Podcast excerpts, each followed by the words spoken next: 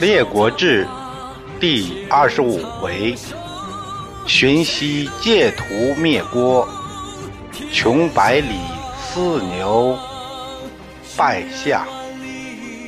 第一节：立即献产太子身。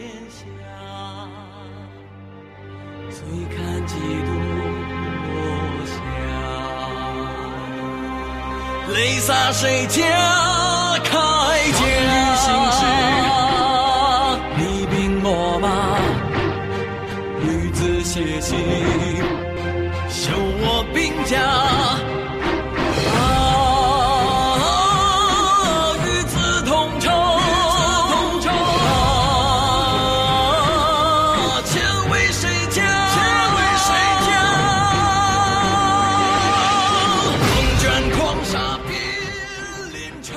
上回说到这个晋献公想来葵丘凑个热闹，因为没有事先通知他参会，等他知道消息再往葵丘赶来，已经误了会期了。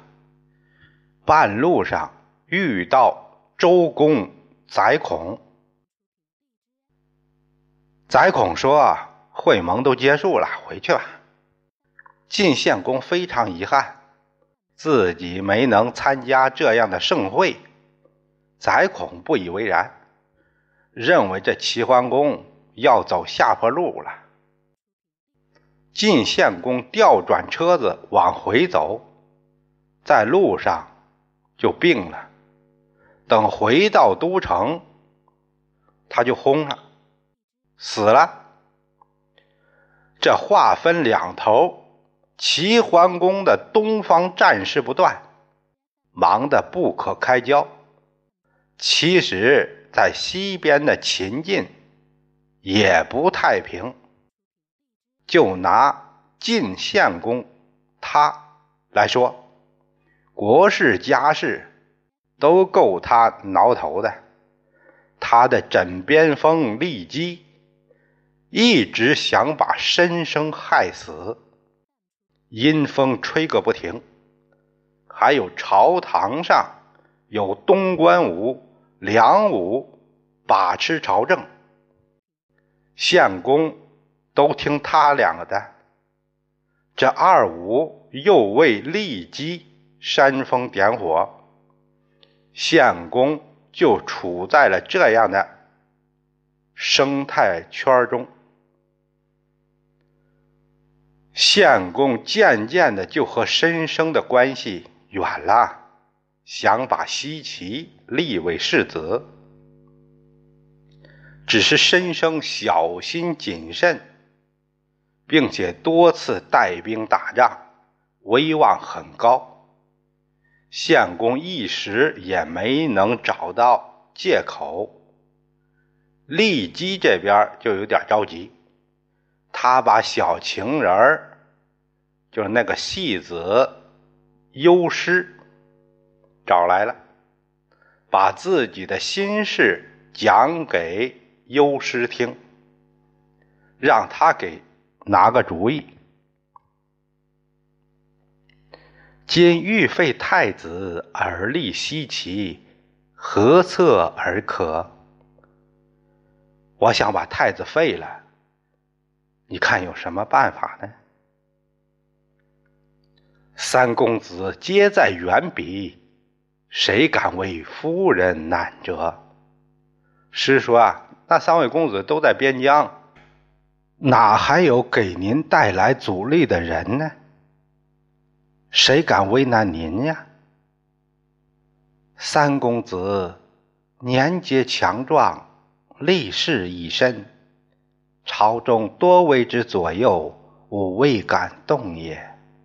立即说啊，这三位公子都成年了，都有自己的势力，社会历练也多了，关系网也复杂，朝中都有他们的人，所以我也不敢贸然行事啊。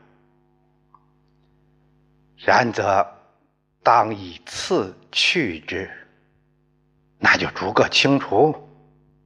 去之孰先？先出哪个呀？必先身生。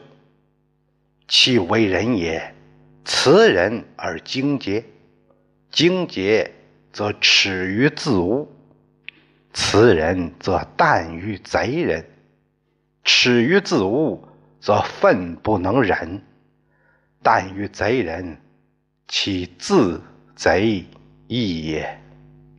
然世子既虽见书，君素知其为人。榜以异谋，必不信；夫人必以夜半，弃而诉君。若为欲世子者，而因家屋焉。数几岁可受矣。是说啊，那一定是先出申生了。这个人呐，心慈仁爱，特别注重自己的形象，注重。自己的声誉，对自己要求很高。他越是这样，越会对对这一点敏感，不能容忍自己被污化。词人处事最怕的是有人使坏，他怕别人使坏，那就会有过度的反应，一些反制措施，正好是我们要抓的小辫子。不过，虽然主公有点意思，但他也知道申生的为人。要是说他谋逆什么的，那主公肯定不会信。这样吧，夫人，你要会哭。立即一愣，嗯，怎么哭？您呐，要半夜来个长替气。给主公讲一些关于申生的事儿，但不能说坏话，要说好话。说好话的目的，就是为后面给下套做好铺垫，这样几轮下来就有效果了。立即就按优师的主意睡到半夜，哼哼唧唧的就哭起来了，比唱歌还好听呢。你这哭得有技巧，得让男人听着心疼，那才算成功。你要是跟母狼似的那个嗷嗷直叫。那还不把你踹一边去啊？相公迷迷糊糊正睡着呢，让这哭声给吵醒了。他不知道出什么事儿了，忙问这是怎么了。立即还故意不肯说，他越是不说，相公就越想知道发生了什么事儿。等吊足了胃口。立即这才说话了。妾虽言之，君必不信也。妾所以弃者，恐妾不能久视君为欢耳。哎，我就是说了，你也不见得信呐。我这所以哭，恐怕我是没有多少时间。给您带来快乐啦！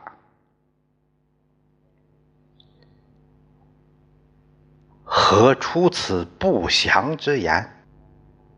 呃，为什么说这不吉利的话呢？妾闻身生为人，外人而内人，妻在曲卧，甚佳惠于民，民乐微之死，妻抑郁。有所用之也。申生美为人言，君祸于妾，必乱国，举朝皆闻之，独君不闻耳。吾乃以靖国之故而祸及于君，君何不杀妾，以谢申生，可塞其谋？勿以一切乱百姓。立即止住哭泣。他说：“呀，我听说这个申生实际上是个外表装得很仁厚，实际上是处于隐忍的状态。他在曲沃对民众相当好，大伙儿都感恩于他，愿意为他卖命。这正是他想要得到的效果。”申生常给别人说。说您受到我的迷惑，以后必然会因为我生乱。这朝堂上的人都知道啊，就是没有人给您说呀。不要因为我发生以救国难的名誉，让您受连累呀。您最好还是杀了我吧，这样就能达到。申生想要的结果，他也就没话可说了。不要因为我一人而让黎民受战乱之苦。申生仁于百姓，岂反不仁父乎？相公一皱眉：申生对百姓都那么好，难道？还能对他父亲差吗？妾亦疑之。然妾闻外人之言曰：“匹夫为人，与在上不同。匹夫以爱亲为人，在上者以立国为人。苟立于国，何亲之有？”立即一听献公犯疑。他的心咯噔一下子，要是识破我说坏话，就坏了。他忙把话拉回来了。哎，我也是不信呐。不过呢，我听外面人有这样的说法：一般人，他的人是和最上层这个人不一样。一般的以爱家人为人。可是，在高层呢，则是以立国为标准。只要是对国有利，哪还顾得及亲情呢？彼好节，不惧恶名乎？哎，他可是个注重自己声誉的人呢，难道他不怕别人戳他脊梁骨吗？系幽王不杀伊纠，放之于身。申侯赵犬戎杀幽王于骊山之下，立伊纠为君，是为平王，为东周始祖。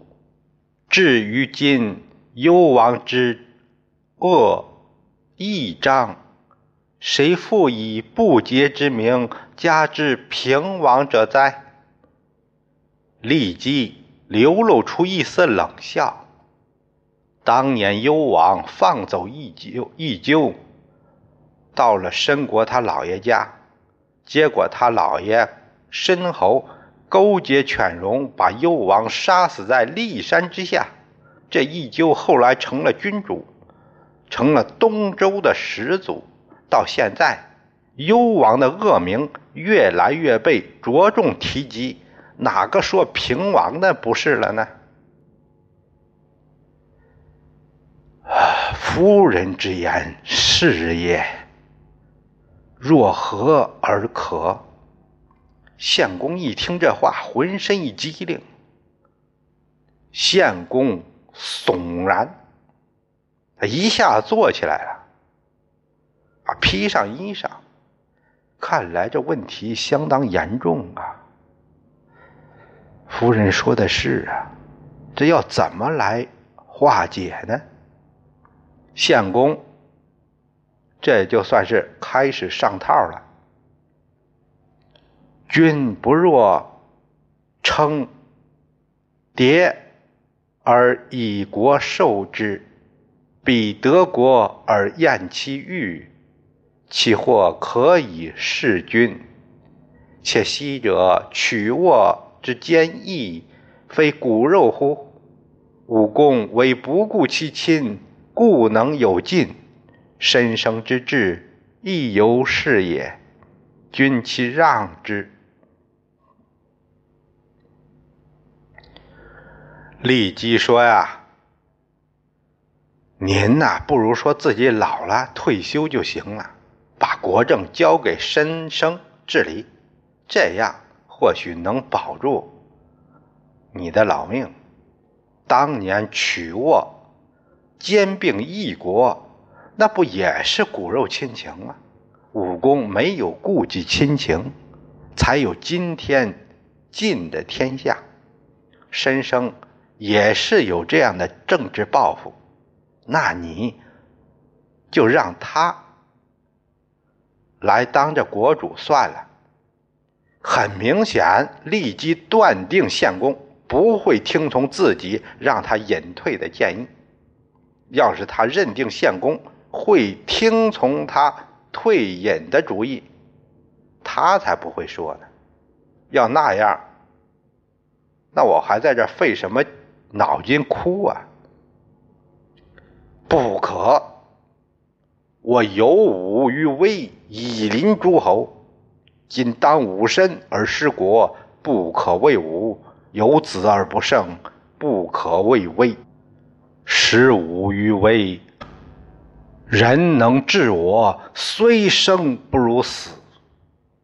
而勿忧，武将图之。嗯，那不行。果然，相公一百个不情愿。我是什么人呢？诸侯都相当服我，武威兼备。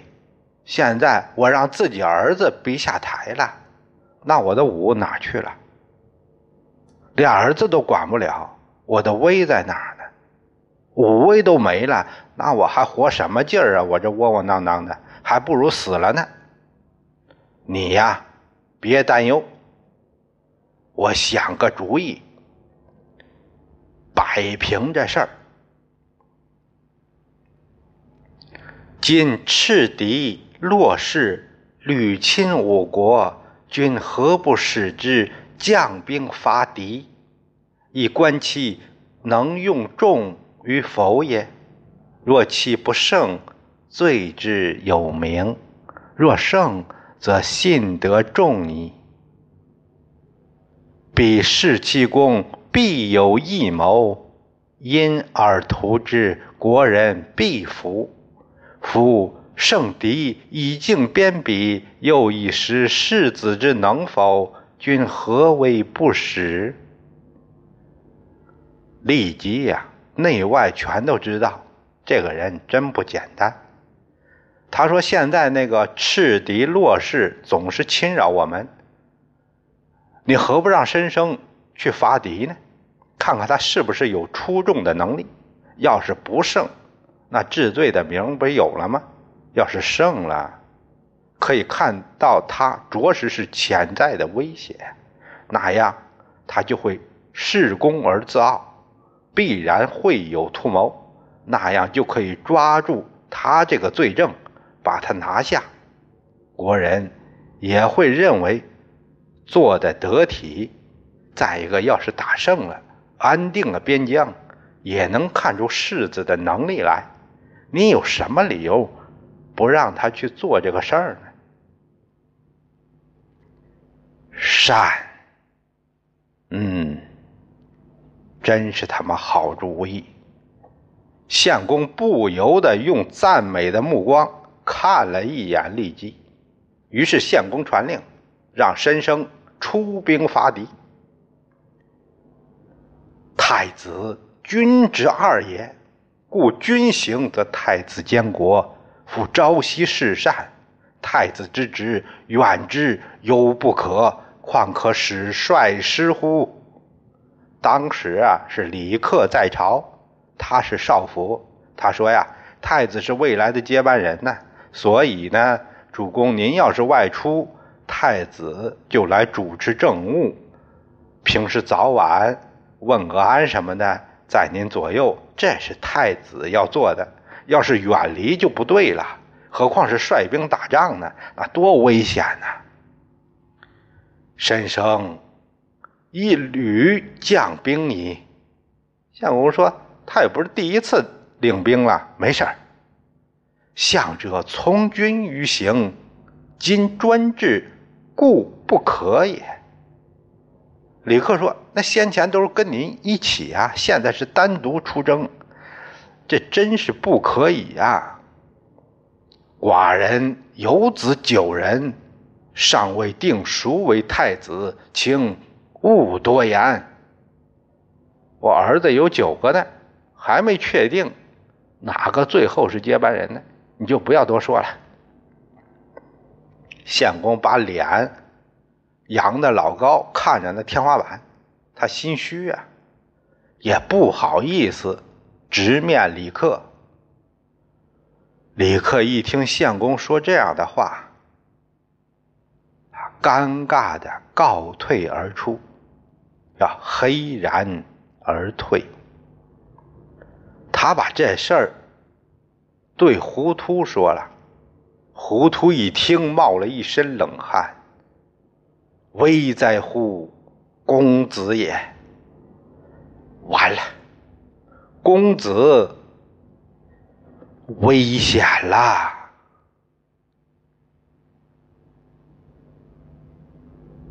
金戈铁马，韶华易逝，落尽多少残。问苍生，谁能一统天下？血染万里黄沙，今朝谁家天下？醉看几度落霞，泪洒谁家铠甲？